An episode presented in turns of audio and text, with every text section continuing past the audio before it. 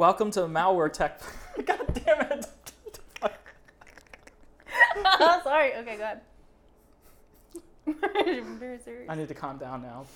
Welcome to the Malware Tech Podcast. This is Dr. Tran. Malware Tech. And today we have a special guest, She Networks, who is a network engineer Yeah, who's visiting uh, Los Angeles for work. I am. So this is the first time we've done an in-person recording, so this should be interesting. So hopefully we have no Yeah, we don't technical failures. we don't really know how the hardware works. So it's it's 50-50 whether this even goes live. Yeah, th- let's let's hope the demo gods are are, are on our side. Yeah. Small chance, but Yes. we'll see.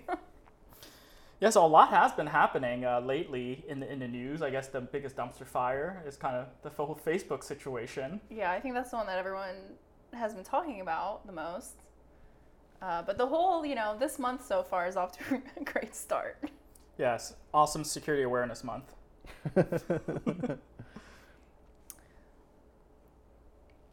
What? Are you not going to introduce the topic you just started? Yeah, so I think the first big thing on Facebook was that that outage caused by I think some BGP um, issue. Yeah, the bridging gap protocol. uh, that was like on the news, so they were trying to like explain BGP to you know regular people that are not networking people, and I don't know where they got bridging gap protocol from. I'm wondering if they like asked somebody and Or I they Googled it. I mean, if you like Google an acronym, then there's going to be like a bunch of unrelated answers. So they probably just like Wikipedia'd it or something and just picked one that But sounded. you know they're gonna have networking people on site. Like, yeah, Yeah. they always have networking people and like IT people on, like in, in a news station. No, they don't do any research.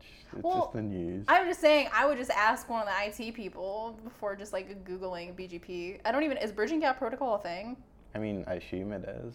Like, it must have come up somewhere for them to, unless like Google, Google. someone made it up. I didn't even spell protocol right. There's a skit.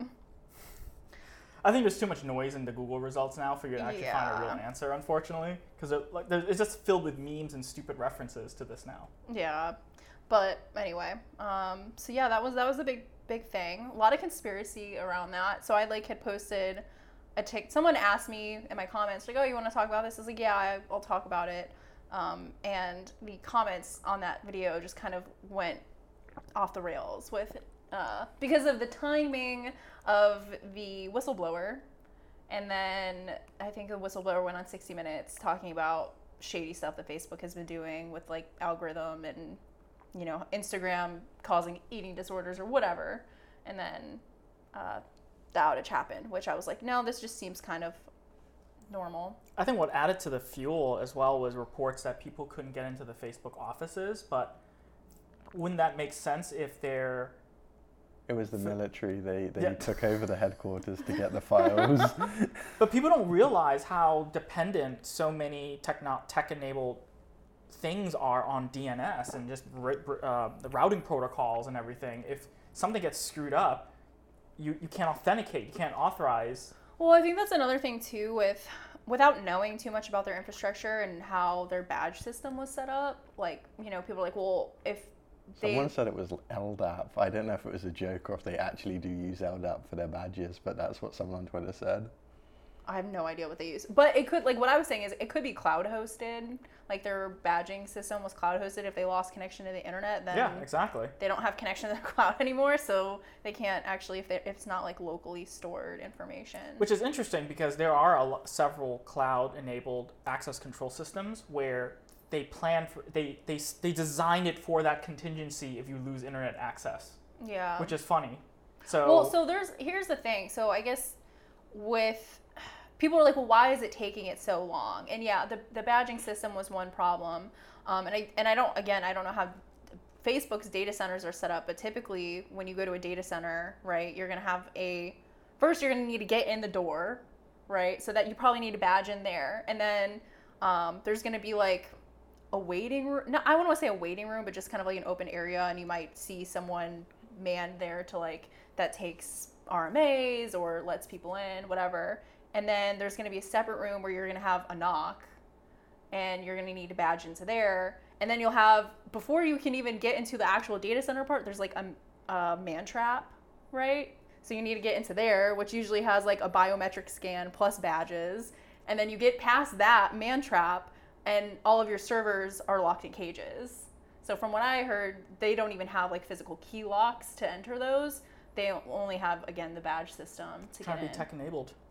So there's all those like point like those points that you need to get past. And because I was thinking like, oh, you know, maybe someone's if they they have a 24/7 hour man data center, someone can just like open the door and let them in. But if you can't get past like the man trap, then you're screwed I mean, anyway. you can't do that because typically there would be very strict access control procedures that doesn't allow them to just let people in. Well, I would imagine under there there would be somebody that would have access that they would know, right? Yeah, but like typically with access control, you someone can't let someone in who doesn't have a badge. So while Yeah, but in Well, you this can case, have a I, I think in this yeah. case, in an emergency, they're gonna have other ways of authenticating and authorizing someone to get in, including Yeah. letting someone tailgate. even if you had someone in the data center, like if you had someone in the NOC that could let you in, could they even get past the man trap at that point? To like, because the NOC's going to be before you even get to the man. Tra- this is what I've seen in most data centers, right? If the NOC is on site, I guess as well. Yeah. You'll you might have some smart hands on site. You might have someone there just that is getting packages, RMAs, parts, whatever. Um, but you can't even even if you get let into the data center, you if they don't even have access into the physical part where all the racks are, then you're kind of screwed. So, I think people were just really just it, w- it went too crazy, right? The comments were crazy. There were so many videos about just the conspiracy theories of what was happening, and people being like, they think it's impossible that these outages would happen. And, yeah, I don't think people realize how fragile network infrastructures are over the internet. Well, and I had made a couple videos about BGP before, and just talking about it's it's got a lot of flaws. All these routing protocols are old. They're old. They're not. They weren't designed for security, um, and they weren't designed for the scale. Yeah, the complexity of modern networks. I mean, my, my first job as an intern was working in network operations center. And I remember I still remember the day we had some type of recursive span tree protocol issue. The entire network on the East Coast went down and Yeah. we it took us hours to start figuring out okay which switch was causing it. We had to reboot that so it was it was a complete nightmare. Yeah, I think people think that companies like Facebook are like too big to fail, and so it's unrealistic for them. But to see this kind of massive outage is one, I guess at this level it's pretty uncommon, but I don't think people realize how often and how common outages are in general. Like when I've I've worked outages as a main part of my job. So I've done outages for like 911 systems for massive cities, like at hospitals, people that are like, I had to be completely shut down, like no surgeries can be done because our network's down. Um, and I think people, they don't see that as often. So they kind of are like, oh, like this is, it has to be a conspiracy because how does a company like Facebook that's so big, how does it fail like this? Um, and it unfortunately it does like it's not it doesn't have to be a conspiracy um, it really just only takes one kind of screw up or slip up and unfortunately they have cascading problems I mean, this guy brought down a whole network of uh, of ransomware because of some random DNS entry. So Well, I think that was more of an intentional thing on their part, whereas like BGP is very fragile. Like I've seen entire countries taken offline by just like one bad command by someone who doesn't even like they have nothing associated with that country. It's like someone in one country can take offline another with just a single bad command. yeah did Facebook blame it on an intern?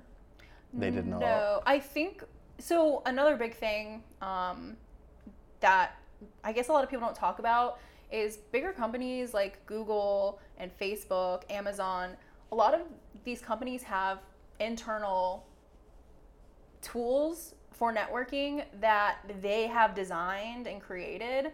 Um, and a lot of times it relies on software, right? Like technically, they're kind of like software companies when you think about it. Um, and if you, and software has bugs, right? And if it's not something that's scaled, it's not something that a ton of people are using, you're going to be the one that finds that bug.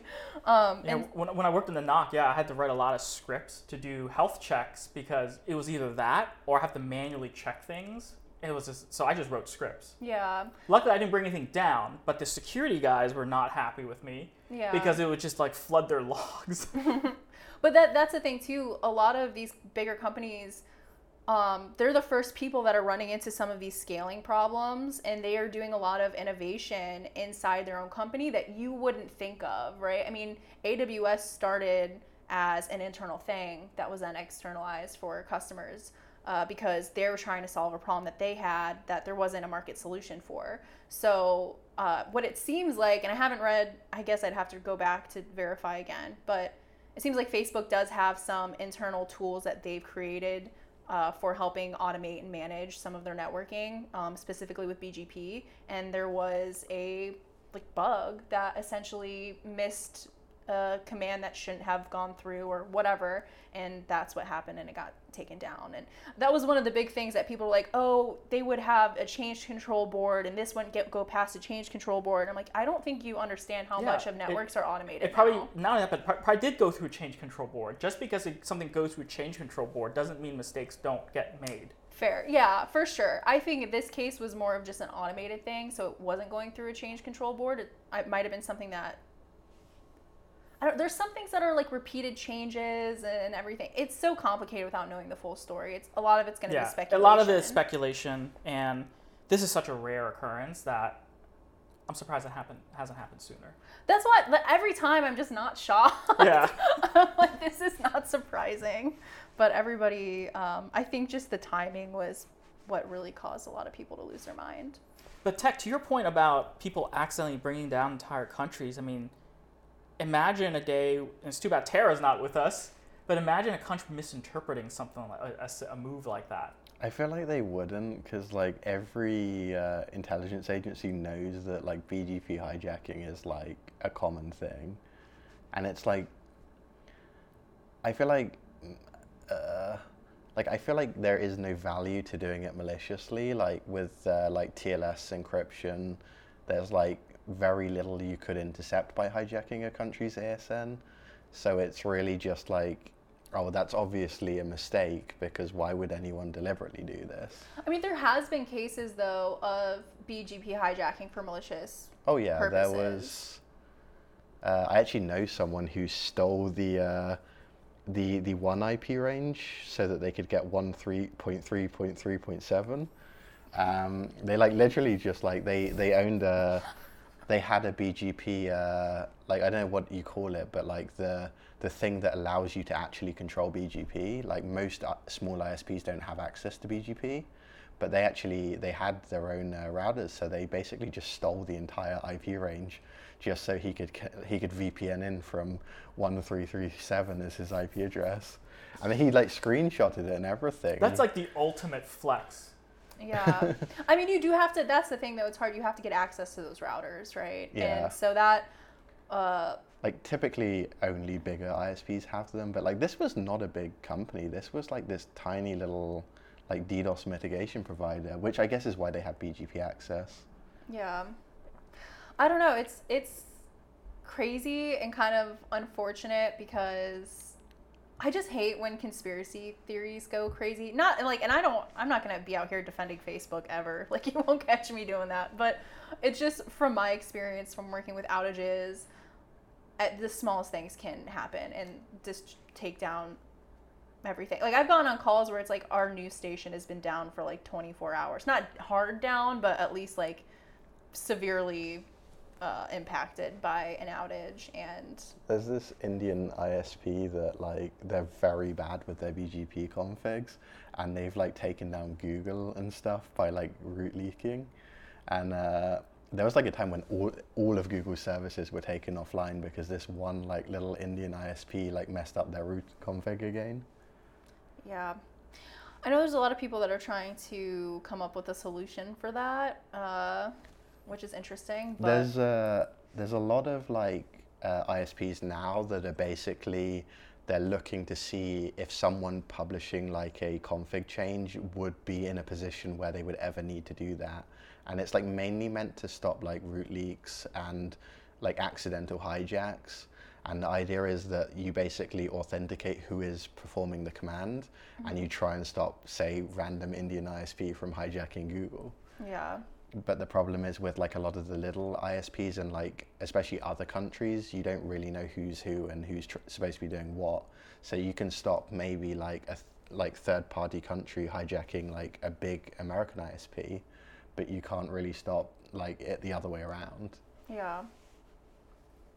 So next, I mean, also, you know, you mentioned around the same time there there was the the whistleblower around Facebook about just.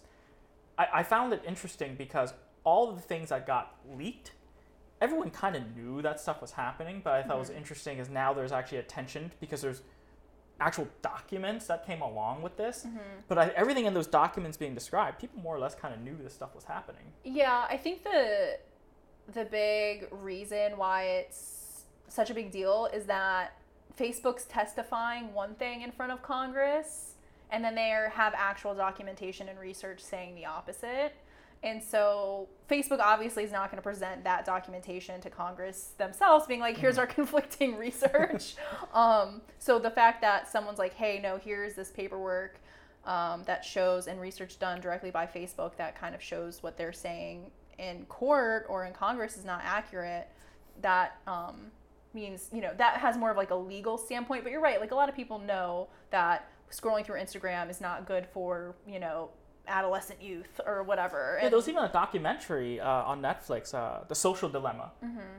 It talked about all of these things. Yeah, and that's so that's another reason too. I mean, they, people were theorizing like, oh, Facebook went down so that they could scrub their servers. I'm like, you don't need to take your whole, you don't need to take Facebook down to do that. Like, that one got me too, because it's a lot of people that don't understand the technology that are making these like claims or these theories about like, It's just like people who don't understand how vaccine technology works. Wait, did I say that?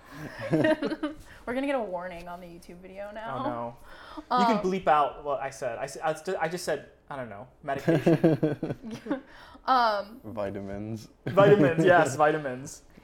Yeah. So I mean that like people were saying just crazy stuff like, oh, first of all, the documents are already leaked, so it is what it is. Two, they wouldn't need to take down Instagram, WhatsApp, and Facebook to scrub whatever data they're claiming that's getting scrubbed or changing their algorithm. You can do all like when has Facebook needed to take a maintenance? PUBG.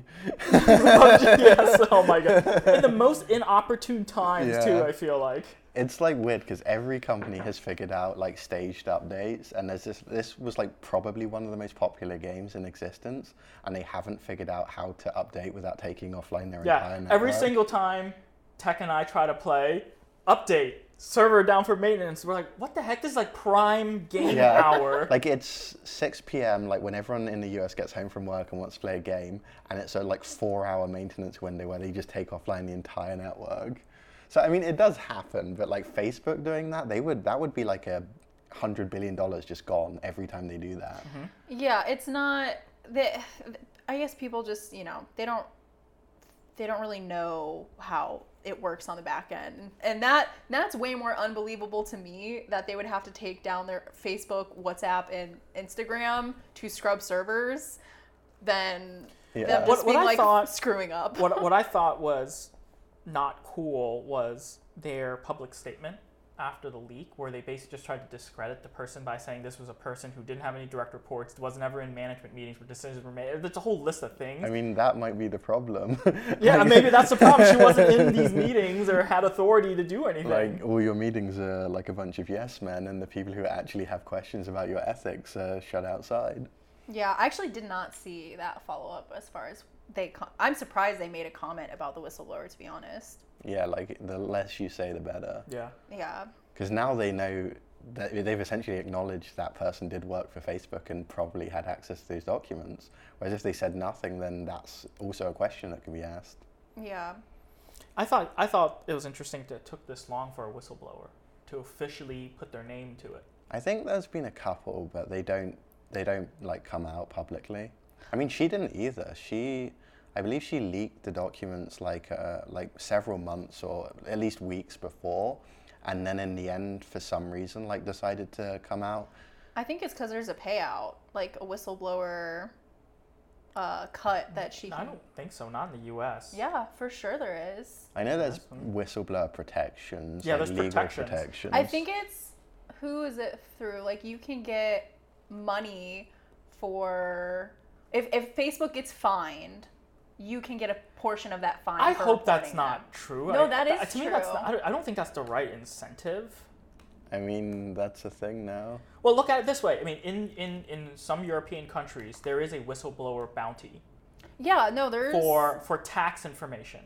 So basically, people are encouraged to rat people out for how much if they're not paying their fair share of tax, and, Mm-hmm. and that person gets a percentage of whatever the government recovers. So here's like a release on sec.gov issues record 114 million whistleblower reward. So they 100% do that. So like here it does say federal whistleblower protections provide legal cover in providing private Facebook documents to the SEC and Congress. So and it said her leaks uh, to press could trigger legal action from uh, from Facebook. So I mean, she could walk away with a substantial amount of money. Probably not as much as Facebook was paying.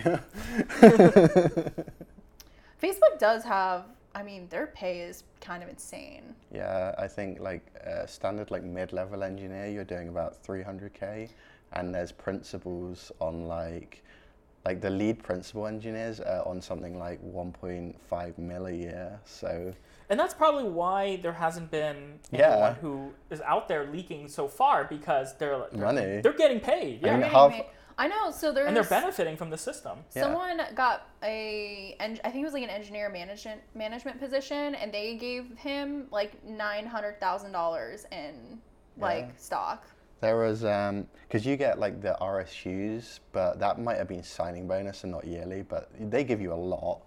And the thing is, if you quit, you I think it's like a four-year vesting period. So if you quit, you lose four years worth of stock. And like, there's a bunch of people in infosec who work for Facebook, and they're like, yeah, yeah, we're changing it from the inside.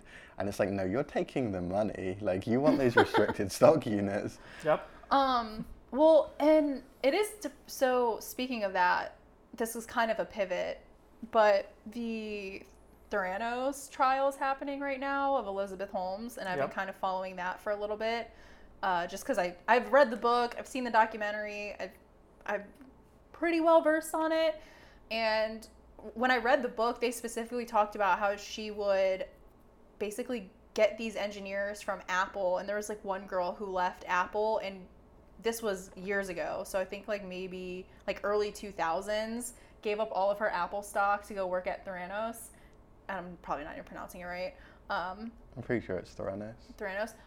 And yeah, but basically she left a, she left uh, all of her Apple stock, and then that kind of exploded, and she had to quit or whatever. And it's I mean like walking away from I, how, how it would be hard to walk away from nine hundred thousand dollars. That's potentially going to grow to even more. You know. Yeah, with like for something like Facebook, I would walk away. Like I don't feel there's any money is worth knowing that you contributed to like. Essentially, they're pretty much driving society into the ground at this point. Like a lot of the QAnon stuff, the anti-vaxxer stuff, that all centers around Facebook, and they knew that. Like that's what was in the leaks, is they knew they were hosting these platforms. It gets even worse than that, though. Like worse than the QAnon. Oh, yeah, like anti- like the dr- like the gun running stuff in these countries where it's even less regulated. Or how Um, some countries use it, the platform, to basically control the country. Yeah, because I forget, I forget what country they were talking about where they're like they don't have access to news sites. Like Facebook is where they get all of their Yeah. news. And you can influence the population Yeah. by inciting fear, violence, whatever. I mean, the thing that scares me the most is um, a while back, I think maybe like 2015, Zuckerberg like started like he was like visiting coal miners, which is what you do when you're going to run to president. Yes, yes, I remember And that. I was like, oh fuck, because like that's a that's a plot in the latest House of Cards series. Like the, I think it's like that the it's Google in like the show, and the the CEO of like their version of Google decides to run for president, and because they have control over essentially everyone's thoughts, they could manipulate the results into making them president. And like Facebook could generally do that. Like they can they control so many people's opinions that he could quite easily make himself president, and that terrifies me. No, I mean, uh, it's definitely been a rumor that Zuckerberg wants to run for president. So I believe it was confirmed in the whistleblower documents. Like it was pretty obvious. Like why was a billionaire meeting coal miners? Yeah, well, it wasn't just coal miners, but the way he did. it. Like, was Yeah. he was traveling to to meet the real America? Yeah, I mean, like that's, that's, no billionaire that gives a shit about that. That's that's running for president. But like I believe it was confirmed in like one of the leaks that he was. They basically tried to squash something because it was going to be bad for publicity for him for his pre- presidential run. Like I, I saw some chat logs. I don't know if it was these leaks or something else, but there was a leak that actually they overpaid confirmed- a fine. Yeah, that was the one. They they Yeah. overpaid a fine to avoid uh, bad like press for Zuckerberg.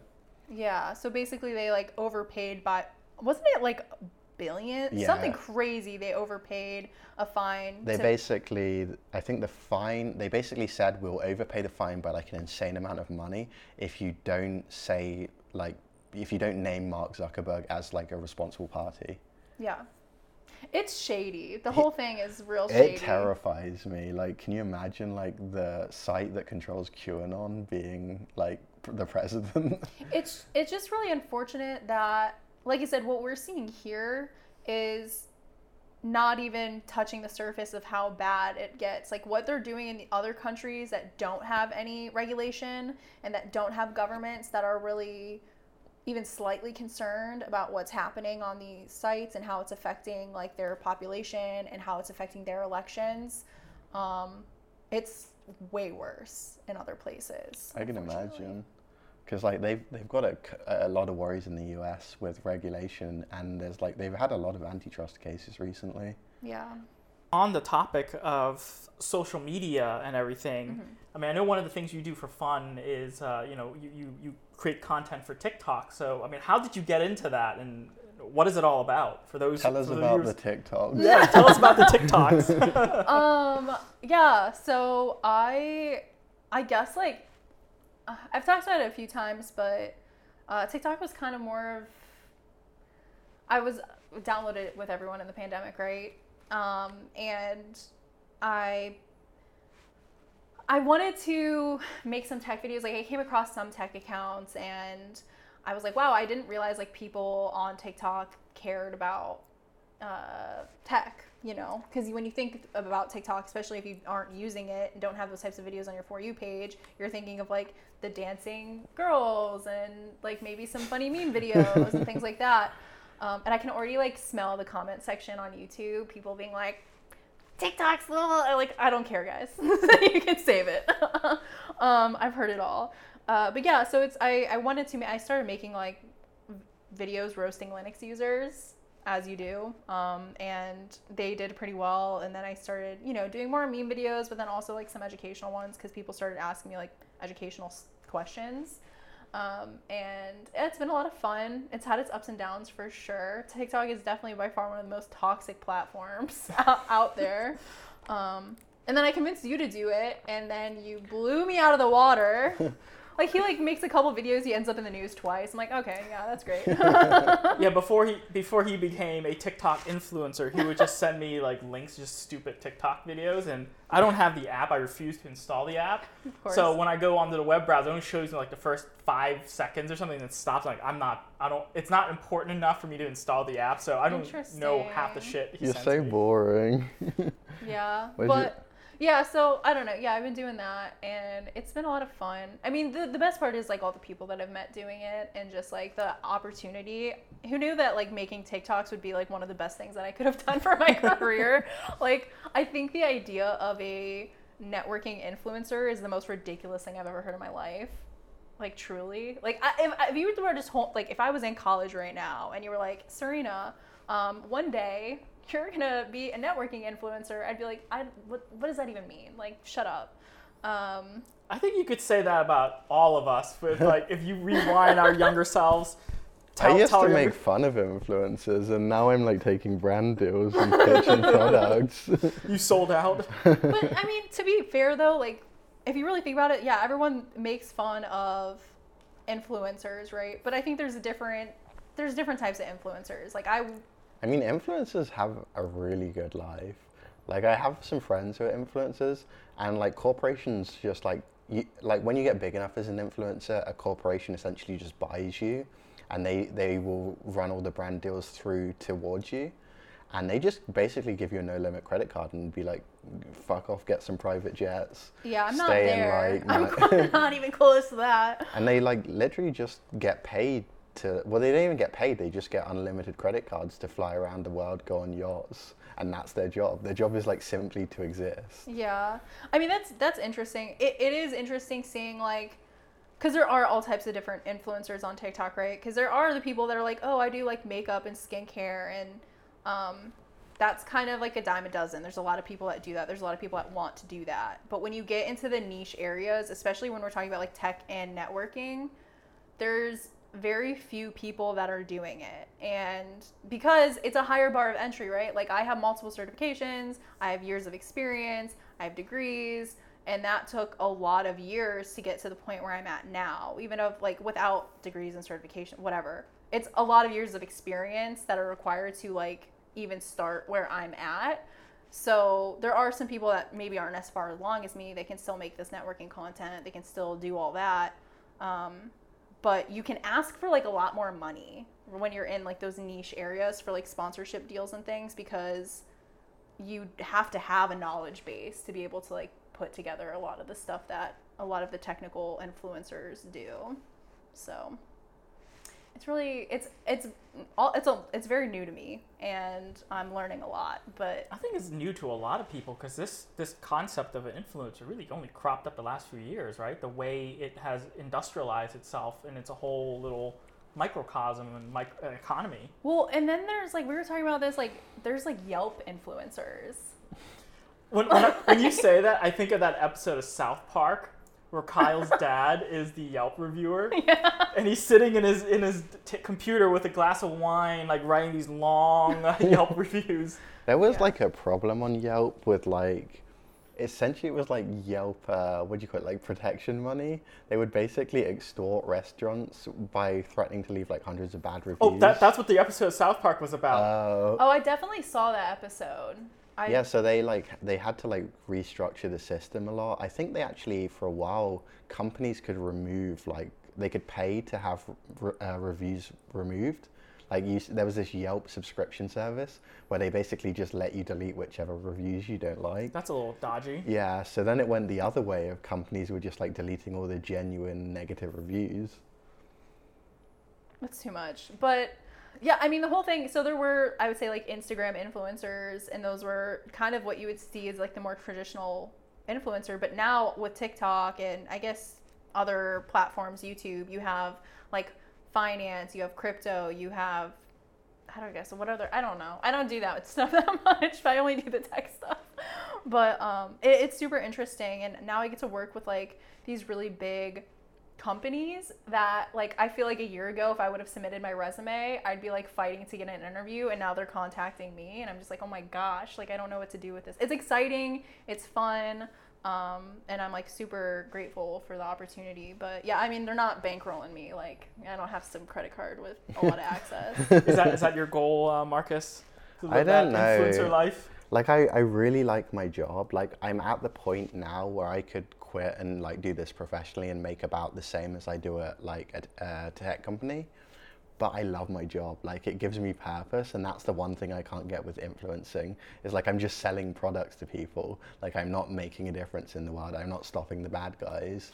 See, like, in that, I guess for me, I, with the sponsorships that I take on, I turn down a lot. So I get a lot of offers and I turn down 90% of them just because I want to make sure the sponsorships that I are- am taking on are relevant and educational. So, like, anything that I take on is going to have to provide some type of value for free for like the people that watch my mm-hmm. content because that's like what I want to do is provide a lot of like educational stuff for free. I remember what it's like being a college student and like being all of this stuff is so expensive. Like studying for certifications is expensive. The certification is expensive.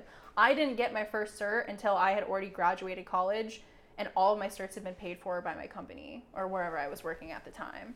So I try to always introduce like free options for people or low cost options for people who are trying to like get into the industry and things like that. Since I wasn't there that long ago, I still like know what it feels like to be in that position. But yeah, I'm not selling products typically. I've had some very weird ones. Like, there's a lot of brands that will just reach out to anyone on TikTok who's on. Like TikTok now has like an uh, like a brand marketplace, yeah. And like I've got some questionable ones like water bottles, like weird like designer clothes, skateboards. I yeah, they like kind of just throw a dart. Like I'll get some weird ones for like food prep services. Honestly, I would actually show food prep services because I use one and I love it. Like it's so convenient. Uh, like when you're like programming all day, and Yeah, like you just have something in the Yeah. microwave or sorry, in the fridge. You just throw in the microwave for two minutes. And you have a hot meal. yeah. I, I feel like HelloFresh is gonna send me an email any minute now. They're like, hey, wait a minute. like I like to cook, but the biggest issue I have is like, uh, like when you live alone, like most grocery store packs are like they're four packs. So if you buy like a lettuce, it's going to be like four people's worth of lettuce or four people's worth of sprouts. So I'm wasting so much food unless I eat the same thing every single day.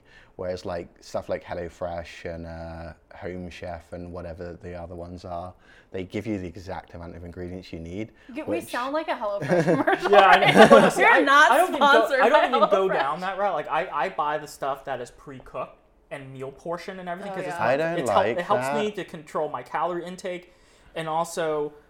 I like I really like cooking, but I just do it on the weekends. During the week when I'm working like 12, 14 hour days, I don't want to deal with I don't cooking. like the pre-packed ones because like they're not healthy. Like they put too much sodium and stuff. I in it. disagree. You have to find the right one because what I look for are local companies and local small Yeah. businesses. Yeah, there's it. one Those in are Texas better. that I- it's like Snap Kitchen in Texas, and they are like actually healthy, and because it's like packaged and then delivered like right to you, so it's not like it's being mailed to you yeah, it's from not made, across like, the country. Yeah, or for mine, I have to go pick it up. Yeah, yeah. because they, have they pick up. cook it there like the, I think like the, the day before, then they assemble it that morning, and then you go pick it up, and then and you, you do have to sequence like some of the stuff you have to eat first, and then some of the stuff Yeah. you keep longer. So you do have to do a little bit of planning, but otherwise you get good variety, you get um, calorie kind of managed portions, and it's just two to three minutes in the microwave. Yeah. I mean, I like to cook and also have the managed portion, so I go for the ones which like just send you the ingredients and you throw them together. I hate mm-hmm. cooking. Because it still like feels like cooking. Like you're not, they're not skipping anything I couldn't do.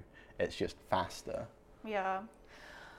But anyway, yeah, lots of lots of sponsorship opportunities. I think the companies that I prefer to take, because that's a, that's the other thing too, is I don't need to take on sponsorships. Like I ha- I have a full time job, so it's not like I'm like hurting for extra money at the moment, which is great for me.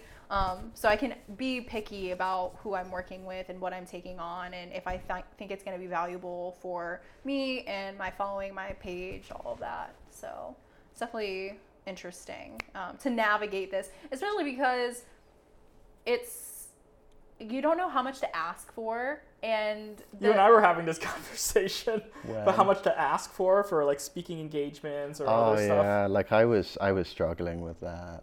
it's hard. Like there's no like at some point you just start like naming prices and then you just keep going up until Here- here's how I look like at no. it. So I, I, I heard I heard someone say this last night. I was in, at a talk. It was actually really good. The lawyer test. You should figure out how much their lawyers are approximately getting paid. You're probably not worth more than their lawyers unless the value you're bringing is greater than that. That's your litmus test. But like no one discloses their lawyer salaries. Lawyers lawyer fees have a range. You can kind of figure it out depending on the city you're in. Interesting. I mean, not for corporate lawyers. Like retained lawyers, they just like it's it's a lot like enterprise pricing, where you just pull a number out of your ass based on how much you think they can afford. Or it's the value. The value that's being No, you don't. You don't. With enterprise, you try not to charge by value. You try to charge by literally just whatever they can afford. Yeah. Well, that's like another thing too is being like, okay, what's your budget? You know, like what's your budget? And then sometimes too, what like They the never position, tell you. with the position that I'm in, which is another thing. So I don't, I feel comfortable. Like I'll throw my number out there. If it's too much, it's fine. I don't have to take on the sponsorship. I don't care because I don't need the money, right? But, um, but some people, especially who are maybe early in their career or don't have a nice tech job that's paying them well, they are much more afraid to throw out those large numbers Mm-hmm. because they don't want to dis- I don't guess want- they don't want to yeah. scare off them You and don't like want to lose the scare off, potential but sponsorship. well, I think I think what I told Tech was the worst thing they can say is no. Like Which, but like, for some people, that is the worst. Like that's horrible because it's like a missed opportunity to potentially mm-hmm. make extra money, and that that could Well, be. Another tip that I heard last night in this talk was the first few jobs you do it for free, so that way you ha- basically have like almost like a resume. Hell no. Because the third, because the, the third person where you throw a number, where you do throw a number out, they're Yeah. probably thinking, well, two other people have paid this, so it must be okay. Eh, kind of. Yeah, I could see that. I mean, there. I did a couple product like product reviews that was just free product sent to me. But again, like this is product that one companies that I really support. I would have made the video about them anyway, regardless if they had sent me product or not. So, I guess maybe. Well, this is also a broader discussion about how do you value something, mm-hmm. because that's that's something that I think a lot of tech people make mistakes in when they're negotiating with vendors as well.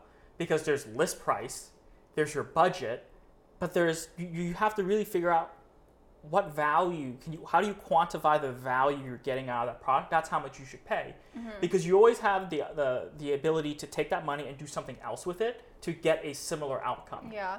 So a lot of the companies that I work with, um, especially who are just trying to break into kind of the TikTok influencer market, are really just doing it for brand awareness. So again, like I, most of my sponsorships aren't selling a product. It is selling the brand and just being like, hey, here's this brand. Let's talk about them. It's brand awareness versus an actual like product sale. And that's even harder to track, right? Because it's like, how do you quantify and put a value on that and what you're getting out of it? So, i think you still can you look at the demographic of your viewers which you, You look can't at- though.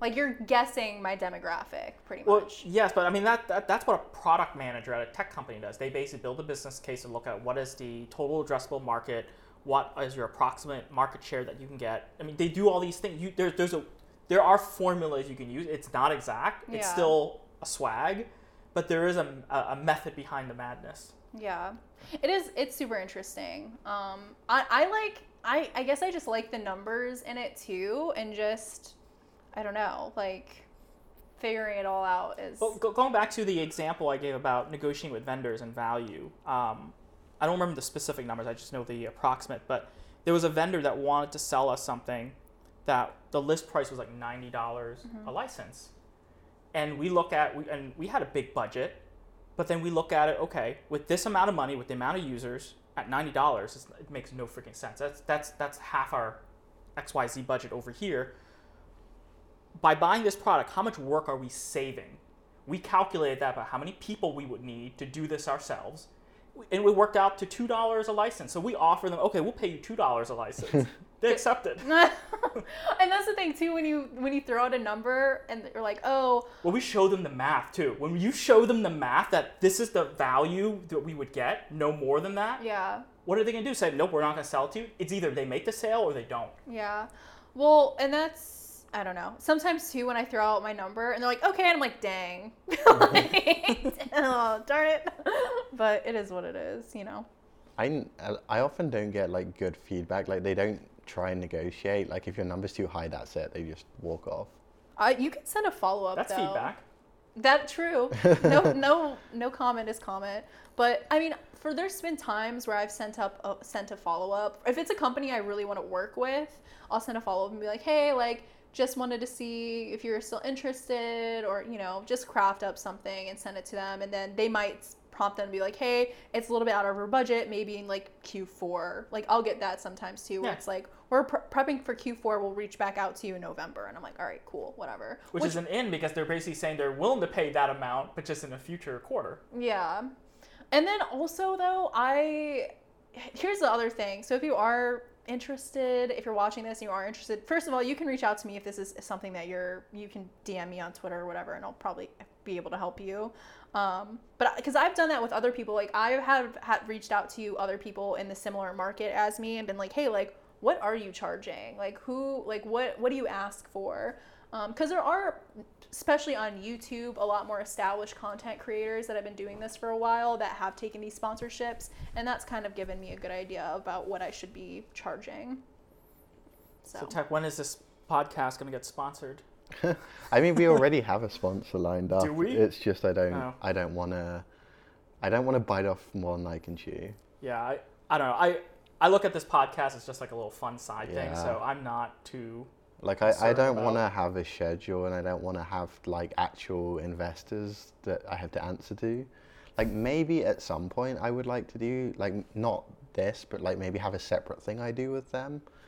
But like honestly, I don't. I don't want to do a podcast like sponsored.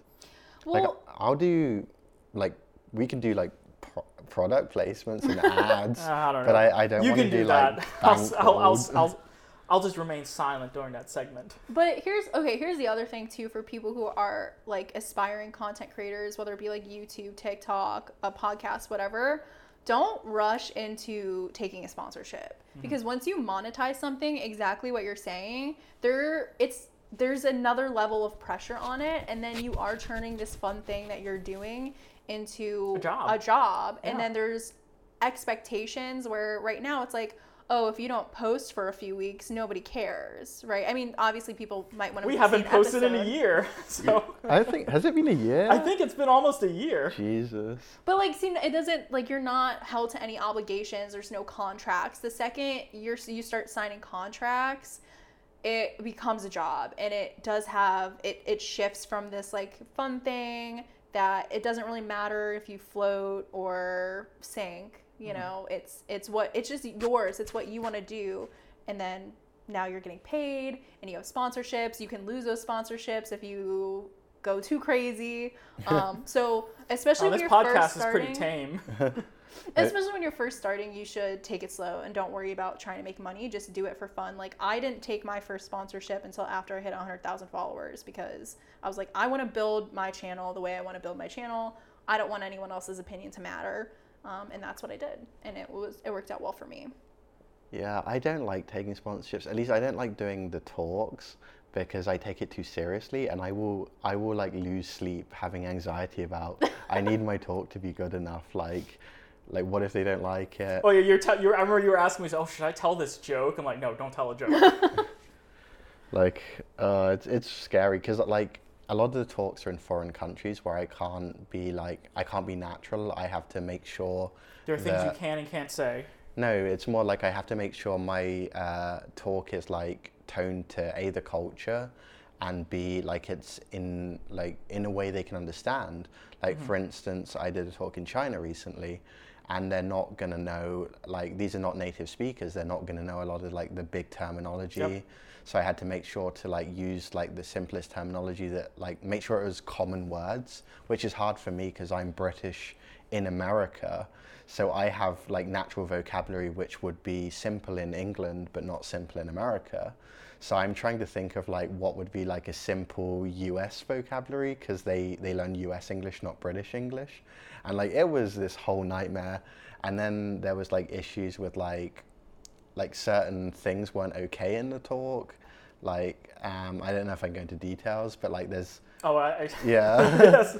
They um like something that I would have never thought would be an issue was an issue, and like I had to redo the talk multiple times. I, I know what you're talking about. You'd be surprised how many cultures and countries actually have similar issues with how. s- Now, now the viewers like, what the fuck are they talking about? But Yeah. there, there are other countries that have similar sensitivities. There's a lot of nuance, like, and even coming down to like regional stuff, like memes, terminology. Yeah, so things that's like the that, thing doesn't is- carry.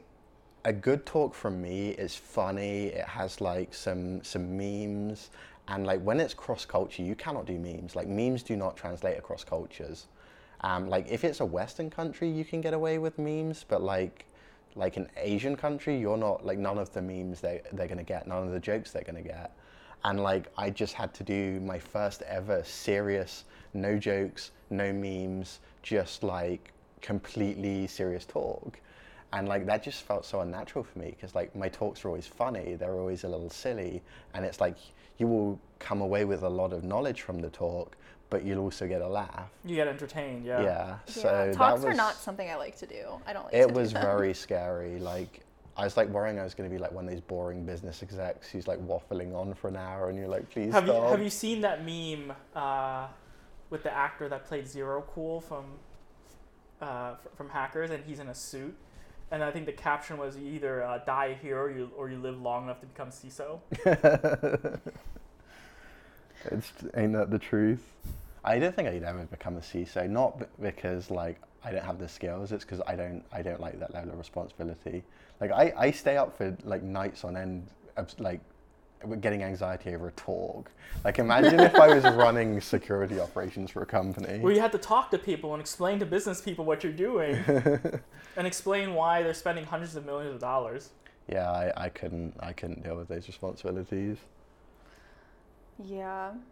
I uh I just recently started a position, like a technical leadership position, and uh, it's like my first time in a leadership role, and I guess I don't really know how I feel about it because there's some things that you're like, oh, this just seems like common sense, but it's not really common sense to some people, and um, I don't know. It's it's been a journey figuring that out. So I don't know how I feel about the leadership thing at this point. I'm kind of still learning and being like, all right, I think I want to go more technical again. I don't think I want the leadership. I I had that tipping point many years ago as well because I was kind of like teetering. It's like, do I really want to go down management or stay technical?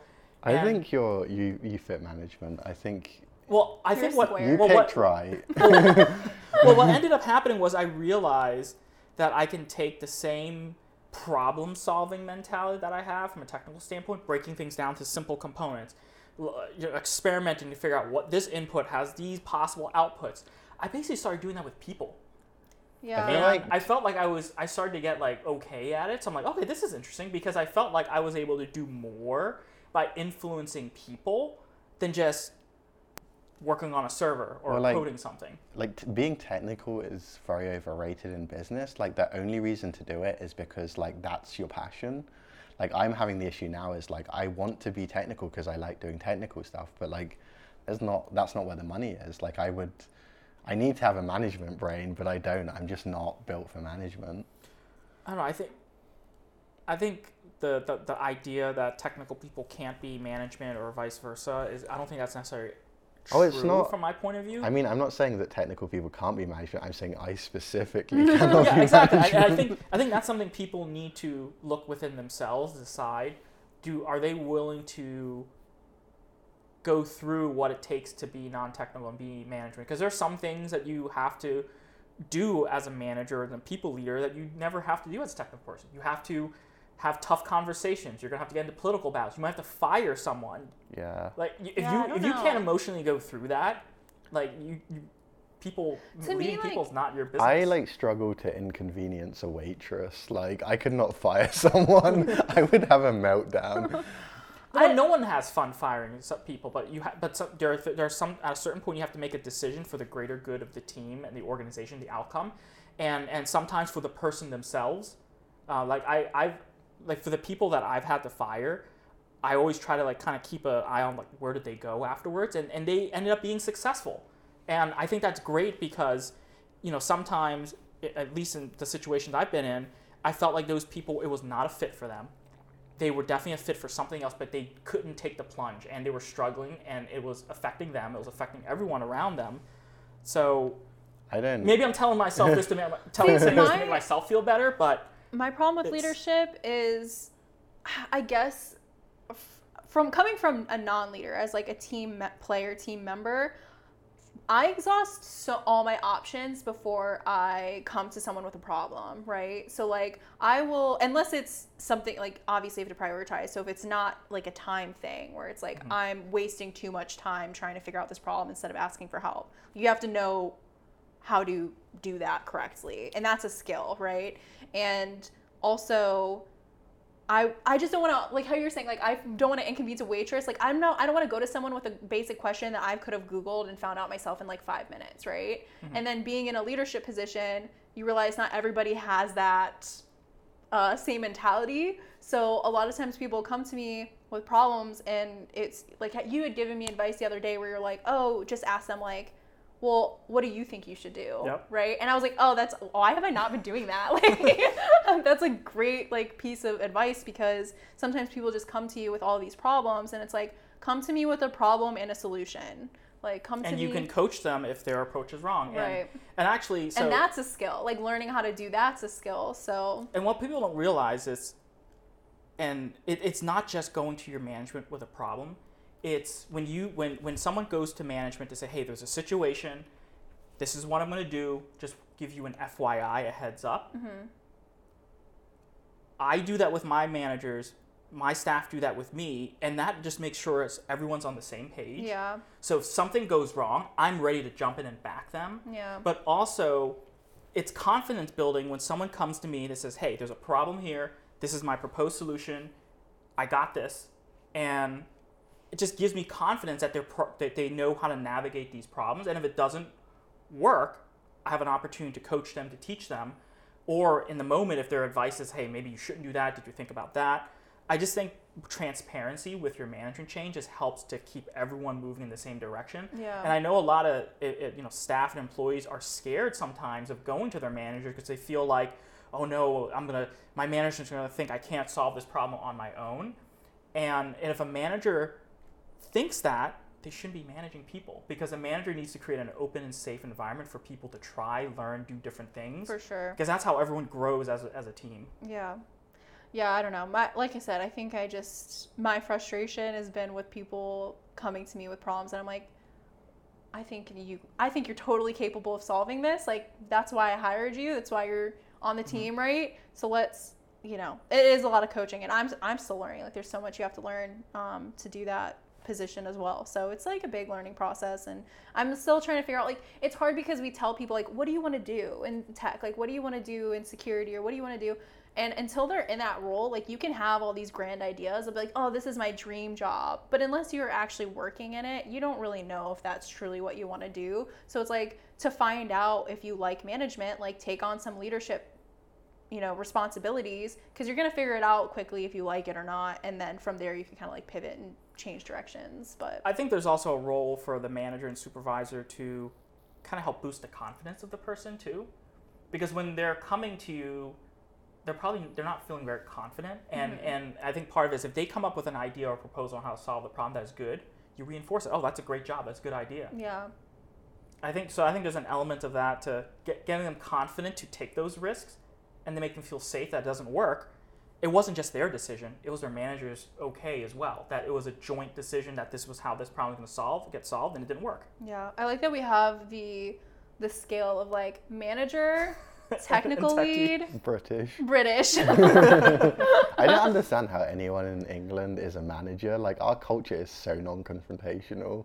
Like to go from that to like being able to fire people, I have no idea.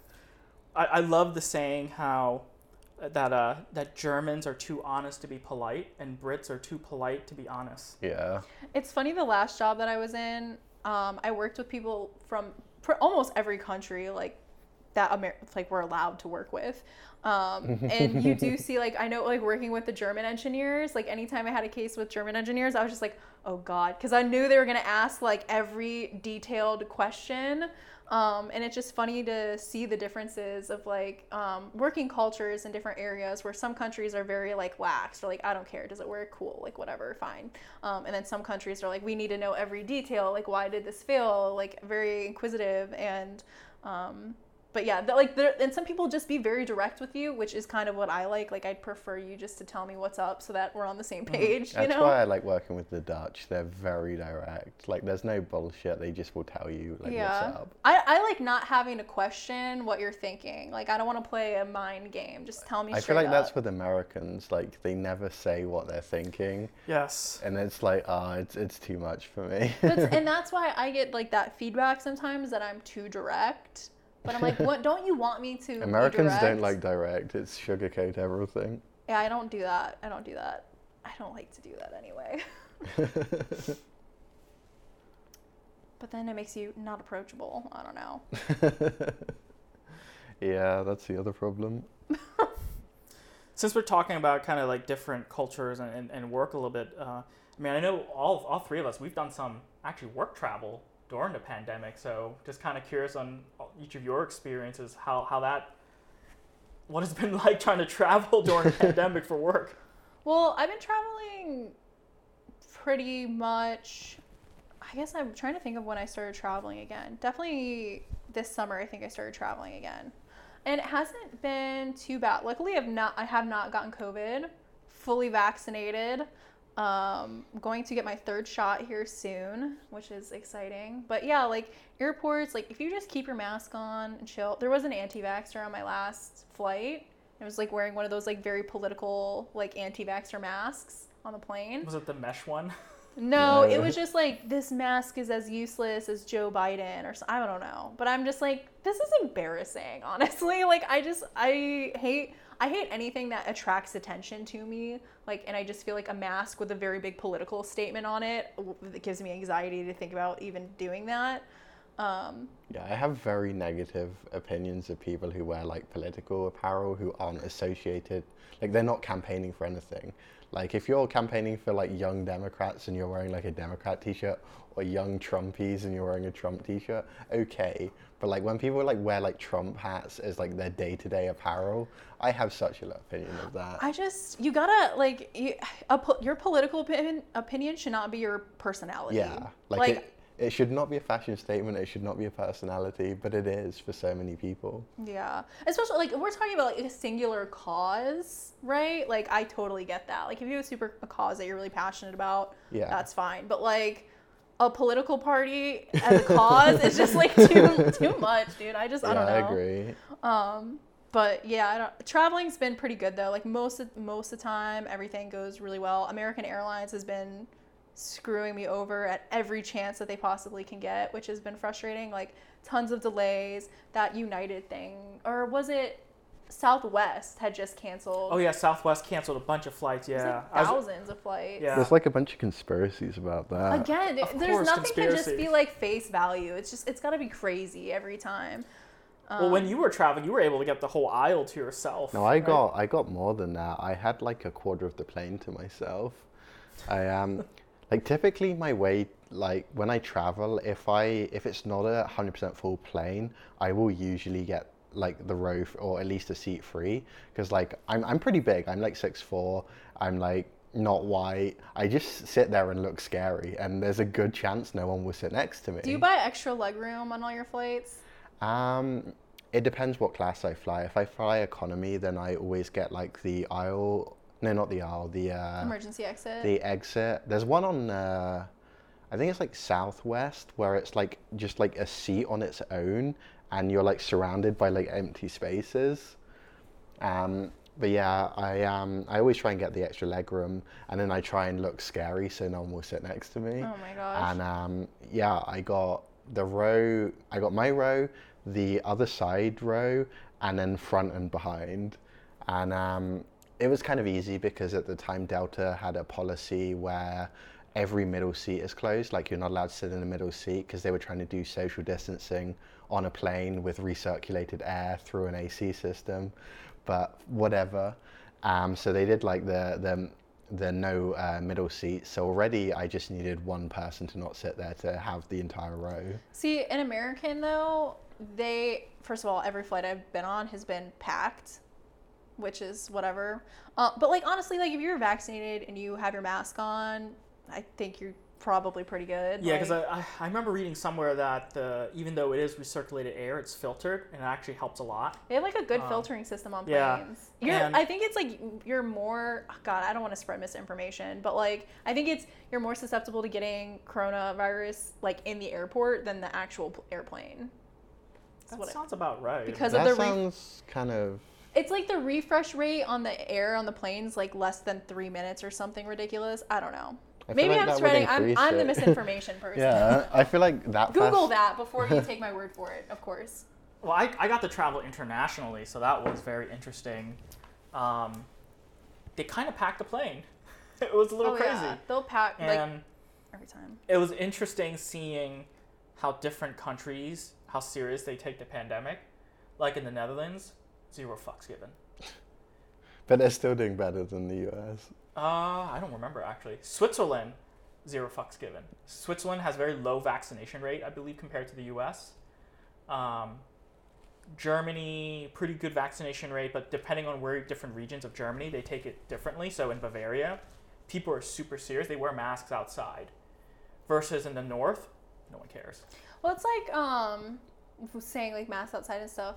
A lot of people were very, you know, nervous about DEF CON. A lot of people dropped out of DEF CON because of the Delta variant and stuff. But I was like, honestly, like I felt so much safer at DEF CON where people were showing proof of vaccination mm-hmm. and masking that than I do like going to Target in Texas where I live. That- like it's that's true, yeah. Like I was like, this is way. I'm literally safer at DEF CON than going to Target to like get my groceries or whatever. Yeah, I, I dropped out of DEF CON because half the people that I know who would have gone there decide not to go. So I'm like, okay, I'm I'm not going to see anyone I know. What's the point of going? Yeah. I was, and I was just super exhausted from a lot of work around that time. So I just thought, okay, I get an extra weekend of actually not doing anything. Yeah.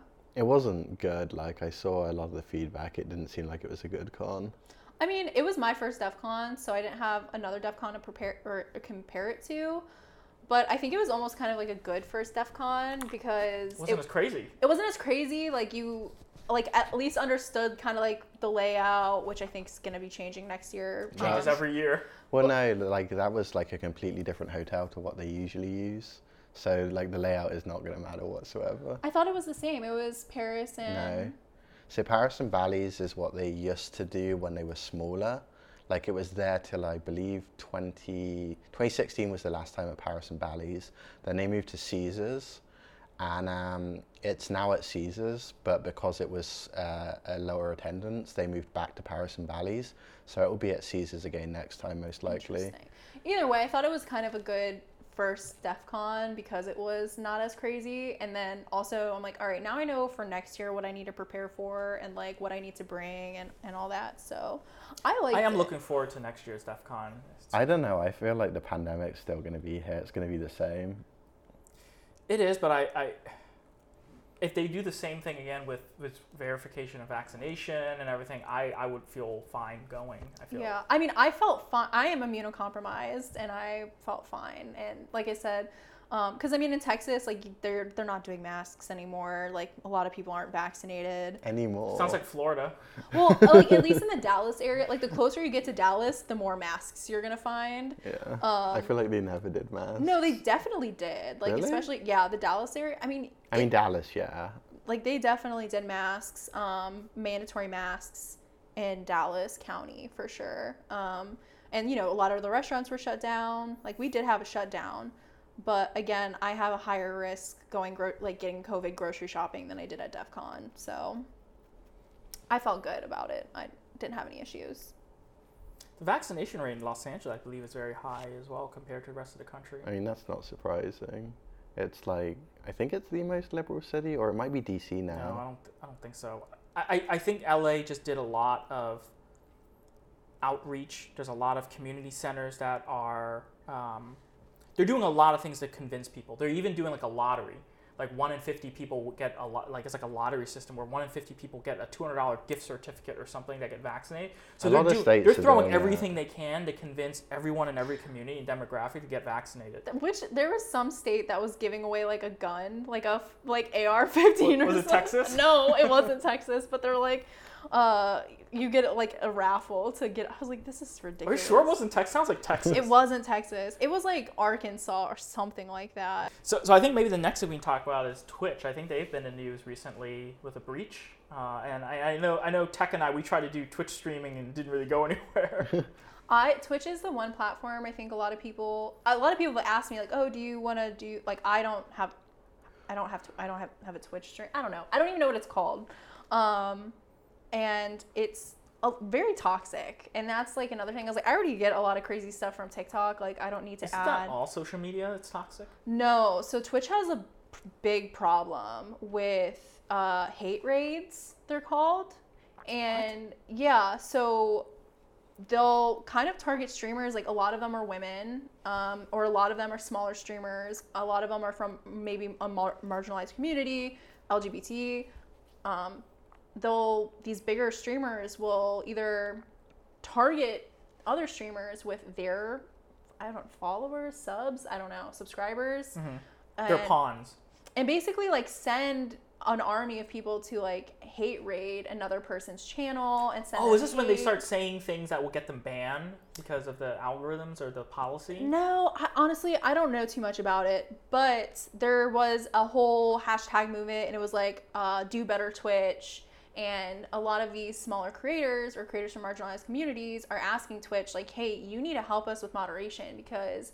Like people are getting bullied off this platform. The, the like toxicity is horrible. Um, and so that's been a thing that Twitch is trying to combat. And I think it got to the point too where Twitch is trying to like prosecute people that are doing these hate raids. Prosecute? Yeah, because it's Like against legally? their yeah, it's against their terms of service. So they can in some of these countries try and prosecute the people that are doing this because they'll have bots too. Like it's it's a big problem on Twitch right now. Did you ever have this problem, Twitch? Or you weren't big enough? Uh, I r- wow. oh no, because I remember Nobody nobody knows you. No, because I remember, like, I, I remember one time we were talking and you mentioned like the peak viewers we had on one of our gaming streams, was, like 300 people or something. That's a lot. I think we like. had 300 on a game stream. Like I've had, I've had 300 on like a reversing stream. I think it was like 60 on the game stream. Okay. But um, Because like, we still sometimes get people on Twitter asking us to do a PUBG stream again yeah, Oh. like it's it's hard to do because like when they're not doing a maintenance update, I guess. well, and like most people want to watch like good gamers, and we're not good. and like we could make up with it for it with con like funny content, but the problem is I can't. I I struggle to play games and like produce entertainment. So if I did a stream, like whenever I do streams that aren't gaming, they go really well. But when I'm gaming, like I, I You're lose a lot of my focus to the game. But uh, yeah, like Twitch moderation tools are god awful. It's bad. Um, but you know, on top of that, like, so Twitch is one of the platforms I really don't, I haven't messed with because, frankly, like, I don't really care that much. Like, I, I do TikTok. It's manageable and like keep adding. Everyone's like, do this, do that. I'm like, this is adding too much on my plate. Like, I'm not. I don't know. Uh, but yeah, Twitch had that problem, and then they got their pretty much everything leaked. So there was their source code got leaked. Their um, tw- the Twitch streamer payouts got leaked too, which was like a big deal. Oh, that's interesting. Yeah, so you could see, you could look up your favorite Twitch streamer and see how much Twitch was paying out to that streamer, um, which again is a honestly probably a very small portion of what those streamers are actually making because I don't think that included subscribers, uh, which is or donations. Maybe it, I don't know. Maybe it included subscribers and not donations, something like that. Like you It wasn't a complete data set, basically. Right. And and then obviously, you know, it's not going to include like their sponsorships and stuff. And honestly, that's probably where they're getting the majority of their money is from sponsorships and merch and things like that and donations and not actual what they're making off of Twitch. So, that was that was interesting and I don't think there was really any word on how that actually ended up getting leaked. It seems like an insider. Like based on the data sets and what was leaked, I feel like it was probably an employee.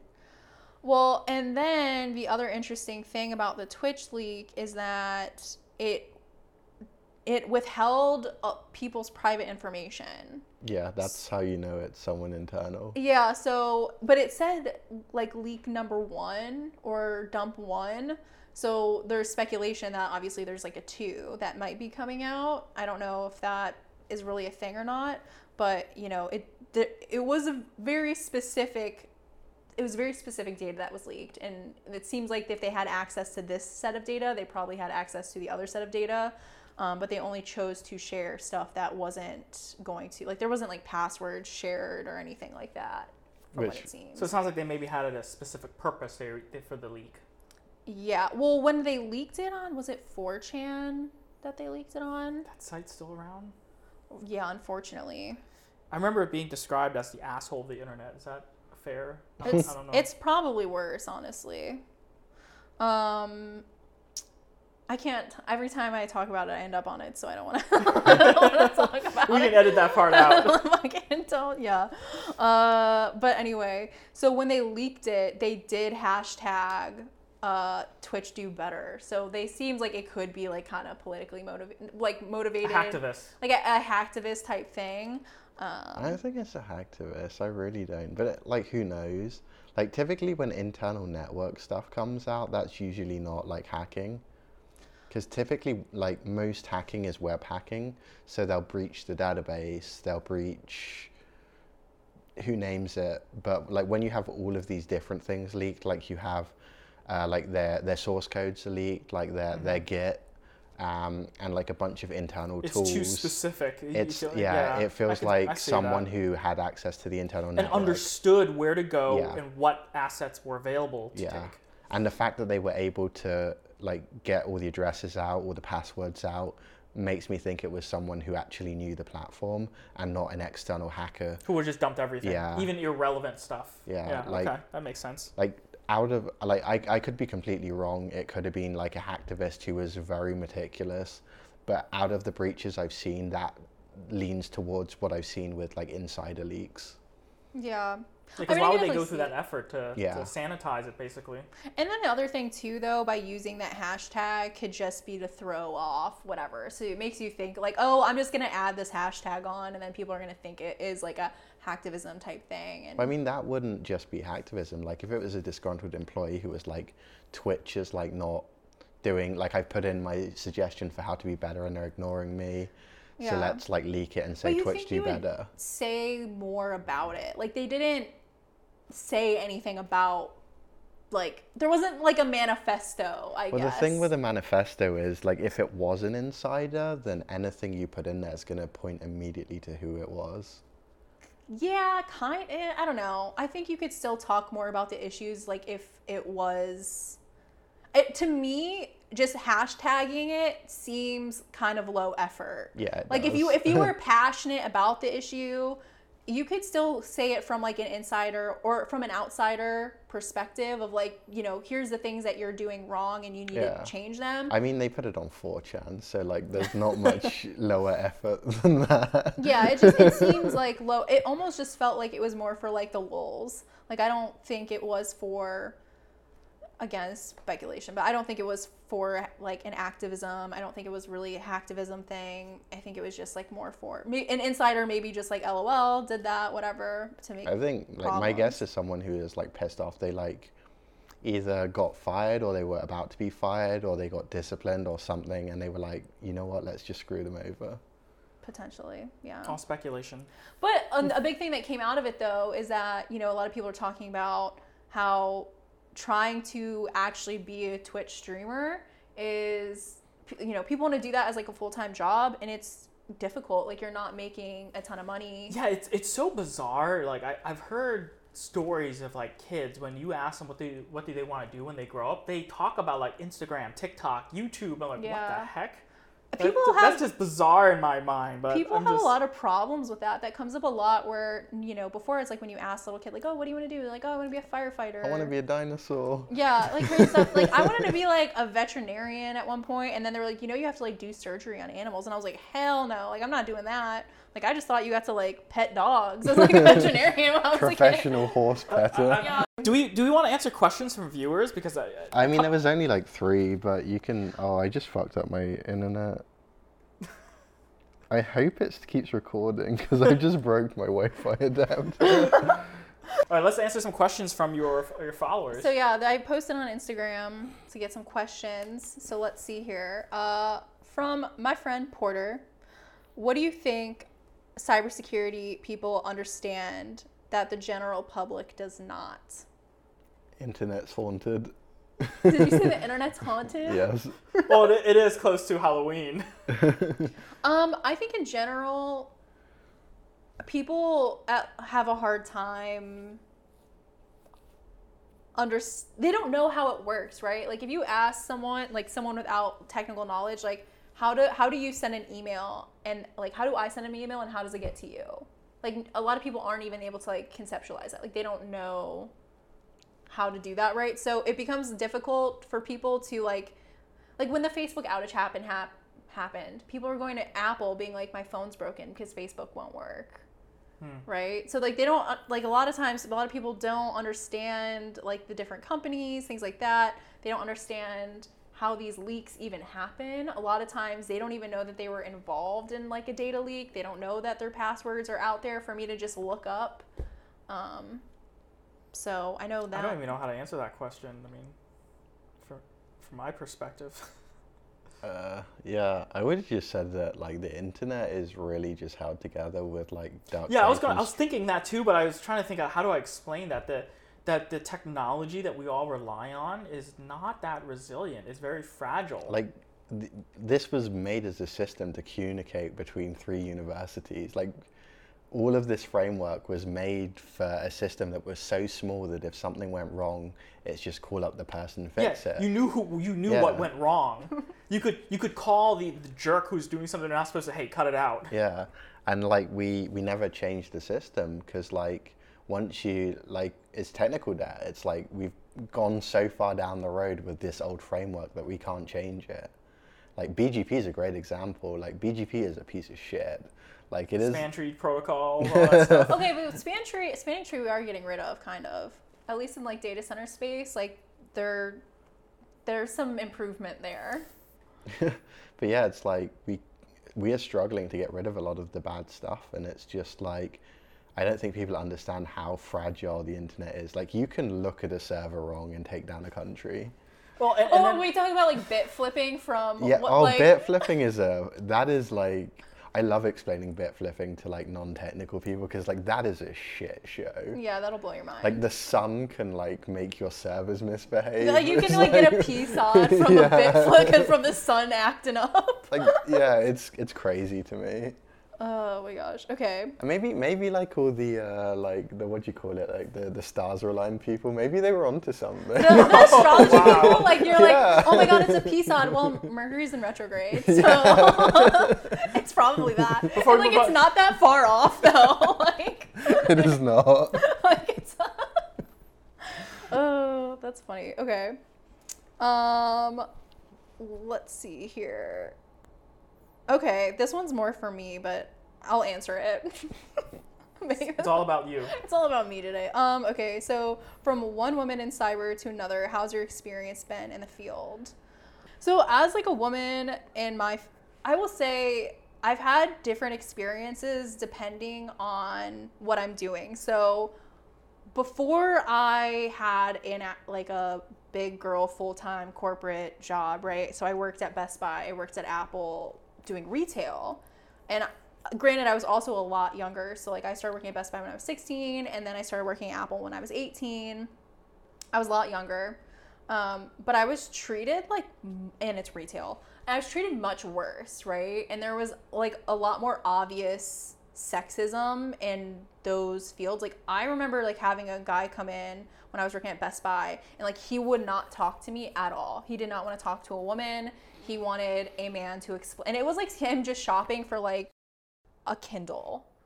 Like just did not like want to talk to me about it. And then I would say like when I actually became a network engineer and was working support and working cases, working attack, I never had that happen. And I think you know, one you're working with other professionals typically. You're not just working with anybody from the street, but also the sexism and misogyny becomes like a little less Obvious. obvious. So like what will happen instead of some guy being like I don't want to talk to you, they will more so over like just kind of question like if I provided them with like a root cause analysis, they're just like less likely to believe it. And it's not like they're just going to say like, "Oh, you're a woman," right? They'll just be like, I don't know, like I want a second opinion on this, or they'll question you, or they'll talk over you, or they'll just not like take your technical opinion as seriously instead of it being so obvious. And so then it becomes difficult. You're like, okay, is this person just a jerk or is it something else? And sometimes you can't really know the difference. You don't really know because sometimes people are just jerks, right? And aren't in bad moods or whatever. Um, and when I was in college, I didn't really have any problems except for one guy. He, I remember they were like, if it was him and like this group that was sitting at a table and I don't even remember what the main conversation was about, but he like looked at me and he's like, the only thing you know how to do with a computer is use Facebook. And I was like, what? And at the time, I, when you're that young and when you, and I was like really kind of new to networking, really new to that, and did not have the confidence I have now because I would have like told him to f right off without hesitation. But I think I was just so shocked that it happened that I was just standing there like, okay, and then I left. And you know, who passed the class and who didn't? I'll let you figure that one out for yourself. Um, because I think a lot of that actually, you know, stems from insecurity. He wasn't Yeah. doing well. I was doing well. There's like literal scientific studies about it. Like they did one in, I believe it was Halo.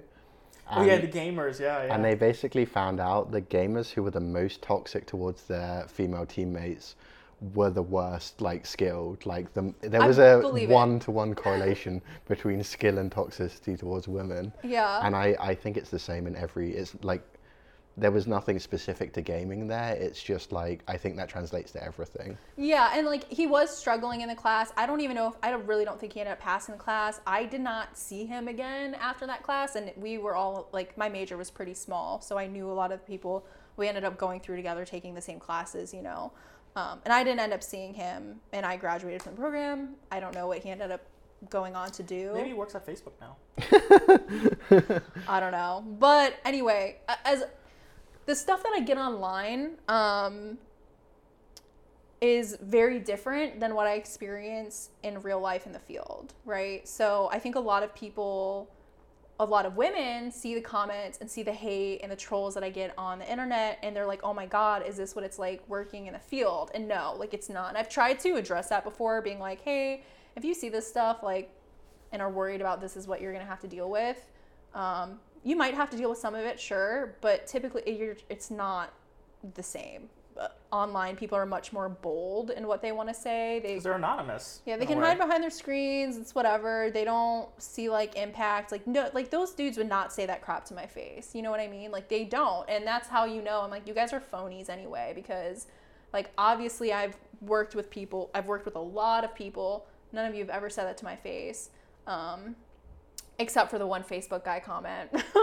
but uh, it's it's good. You can still like have a good career. You can still be very well respected. Um, internet trolls are one thing. Pe- like work with actual professionals is what I want to say. Like once you're working with actual professionals, Why are you um, working with Tech and I? We're not professionals. We're like the least professional, most immature. fair enough. No, but uh, like, and that's the thing. Like, my experience on Twitter is so different than my experience on TikTok, and I think a lot of there's just a lot more professionals on Twitter than there are on TikTok. So Really? there's this I don't know. Just a, thou- a thousand percent. I, I stopped following like a lot of infosec uh, on, on Twitter just because of just how crazy it gets. But the thing is, is like when I'm talking about networking concepts, it's either true or it's not. You know what I mean? And so on TikTok, I can say a completely verifiable, true statement, and some idiot on TikTok's still gonna try and, or I would say multiple idiots on TikTok are still gonna try and dispute it and act like I said something wrong when I didn't. Um, but on Twitter, when I repost those videos, I get completely different responses. And, and it's night and day the responses that I get from TikTok versus Twitter. And it, the people that are replying to me on Twitter are people that I can like click their profile. I can see where they work. I can see what they do. They have experience in the field. They're, you know, talking about the same things that I'm talking about. So they actually know what I'm saying is factual. Um, they're not trying to argue my points. And so it's definitely different when you're talking to someone who's a professional versus someone who genuinely cannot tell the difference between like a home router switch, like switch router Wi-Fi combo thing versus like an actual enterprise network. And there are people that will try and claim like, oh, I know how to do this or blah. They don't. They just don't. And um, it's very easy to tell the difference between who actually knows what they're talking about and who doesn't. Are you telling me they don't use Netgear Wi-Fi routers in the data center? Shockingly and that, that is a problem that i get like constantly is when i'm talking about like a lot of these network exploits and net tech stuff people will it will come on their for you page and the only thing that they know about networking is like their home network stuff so they're like why would anybody do this to you and it's like because you're thinking about people trying to individually hack into your home versus like sure maybe if you're like a very important like person someone might try and do that but if you aren't nobody gives a crap really. Um, but i'm talking about enterprise and data center networks and people do not understand that there is a difference. So that that is a thing. Yeah. but like I mean, I I was confused like when I first started about like the whole like modem, router, switch, like it's all in one box. Yeah. And it's like which one is the switch and which one is the router and Yeah. which one's the modem, and it's like it's all of them. Yeah, so home networking is very, very different, and that's what a majority people understand and think that they understand. Um, versus like what I'm talking about in my videos comes more of like a professional business enterprise level thing, and people get confused, and then they hurt themselves in confusion in my comment section. Next question. Next question. Um, okay. How do you get into cybersecurity if you are trying to get into that industry from scratch? So I'm assuming that's like no experience in tech at all. And I would say you should probably start off not in cybersecurity. Yeah, I think you need to have some foundational knowledge of technology because you're op- not for every single role. Because I, I think there's also a misconception of what is a cybersecurity role, information security role, because there are non-technical roles, but you're not going to jump from that to a red team role in like two years. And I think everyone wants this, and for some reason, everyone wants to be a red teamer. Seems like on the internet. I I Um, think you need to learn a little bit of tech. It's the foundation for some for some roles, not all roles, but some roles. You need networking foundations. You need like operating systems like Linux and Windows. even database, even app, even a developer, even if you know how to code, Yeah. there's a path for you. For, like for yeah learning set. python like you there's a lot of steps in between network like from scratch to cybersecurity honestly and so like that is a great like goal to achieve in your career path for sure but like knowing networking is pr- like if you want to be a good cybersecurity person like you need to have a lot of the foundations in a lot of these areas including like operating systems virtualization networking um, I mean, I, I would add to that though that I've hired plenty of people who have become successful in security, but they came from a different industry or different oh career. for sure So like one of one of the really um, you know strong performers uh, that, that used to be on my team. She's on a different team now. She was a project manager for an industrial engineering company. She wasn't an engineer. She was a mm-hmm. project manager, but she understood engineering. She understood project management. We were able to work with her to port those skills into a security related topic, and then she started absorbing security knowledge through her work. Yeah. And then became. But a lot of people aren't willing to like invest in someone like that, which is like unfortunate. So like some companies just don't have the bandwidth to like make then, someone. then that is like extreme. I, I think companies that don't do that is extremely foolish because these are the type of people who are the most motivated. If they're willing to change freaking careers to something else, Yeah. they can you can teach them anything. But a lot of times, if you are willing to change careers, like you have to kind of show on your free time, like what have you done to, like prepare yourself for a new career, mm-hmm. right? Like what have you done? Like if you are looking for like a red team role or something, like ha- try and hack me or try hack me, hack the box. Like have you done any type of certifications? Have you, you know, things like that. Typically, if you are trying to get into a cybersecurity role from scratch, start looking for entry level jobs in networking or um, what's it like help desk kind of like there's there's a lot you can like don't, don't undervalue those roles because there's a ton you can learn in those roles for And sure I would throw in developers in there, database admins, Yeah. really any. I mean, even get in tech get in tech get in tech, but I think they're, they're even uh, related. So actually, another good background.